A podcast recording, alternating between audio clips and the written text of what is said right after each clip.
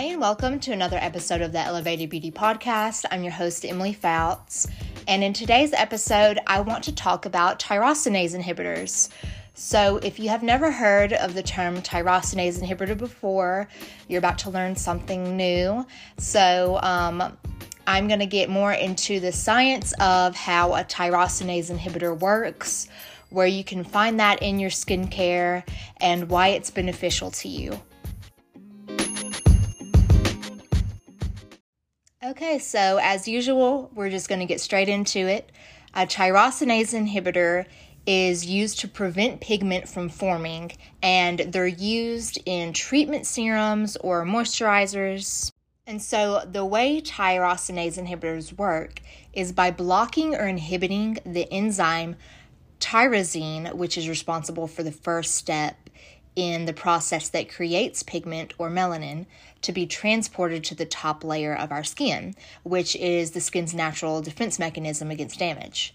So, when cells have been damaged by inflammation from like a pimple or trauma to the skin or even UV damage from the sun, the tyrosinase enzyme will send an excess of tyrosine, which will result in the overproduction of melanocytes.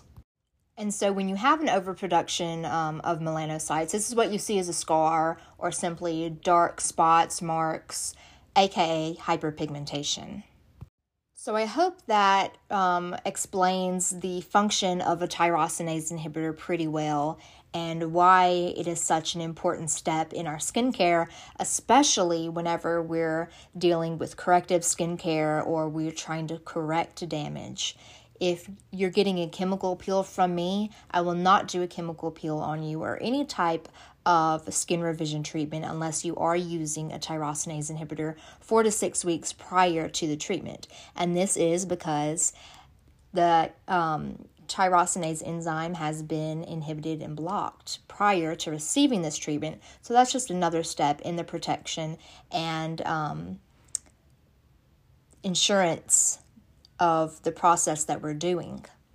And then also afterwards, you want to continue that to keep your results.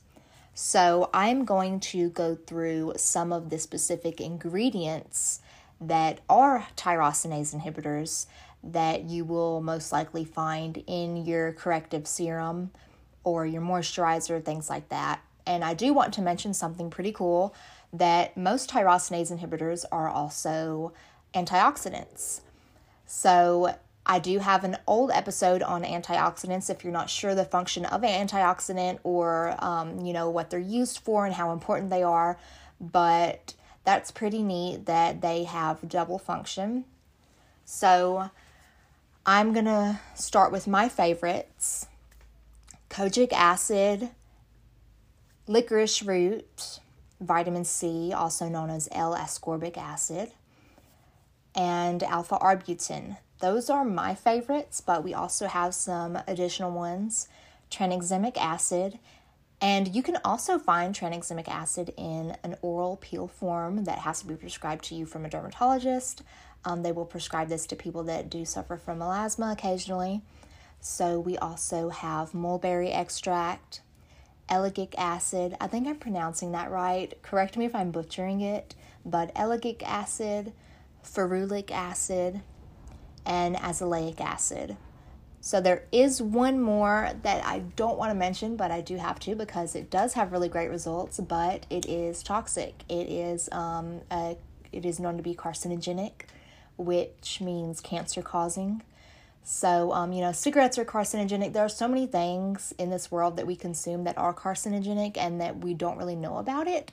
But if you are interested in health and nutrition and things like that, you will most likely kind of be aware and want to avoid these things that do have more of a toxic rating or are known to be carcinogenic. So, personally, for me, I do avoid this ingredient and I don't partake in carcinogenic activities like smoking or, you know, any of those things. So, hydroquinone it is known to have really powerful um, benefits in lightening the skin. So a lot of medical, um, a lot of the medical aesthetic community does favor this, and dermatologist. But yeah, I like to steer clear of it. And when I was introduced to this ingredient in some of the product um, products that I was carrying in a spa that I was working for when I was an employee, I had no control over what product lines I was using, but I was advised by the representative um, of this company that had this ingredient in one of their products that any product that does carry this ingredient is not to be used um, consistently. It is to be used as an on and off type of thing.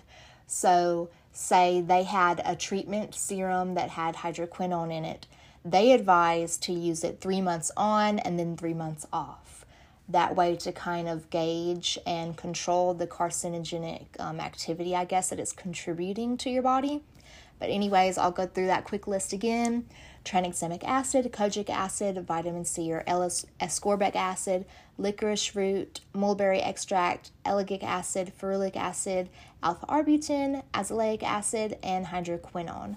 So, those are all the ones that I'm aware of. Um, if you want to read your ingredients list on any of your antioxidant serums or treatment serums and kind of see if that has that in there. If not, then maybe that's something you want to introduce into your routine.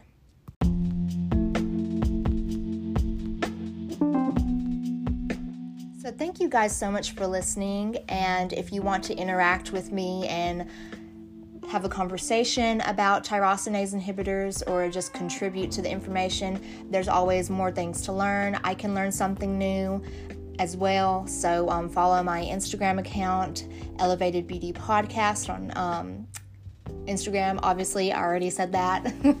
and I post every um, Sunday night about the episode. Or no, I don't post every Sunday night. I post every Monday either before the episode airs or after it airs. And um, yeah, comment down below and let me know what you think about tyrosinase inhibitors, maybe which ones are your favorite. So I will see you guys next Monday at 8 a.m. Mountain Standard Time for another episode.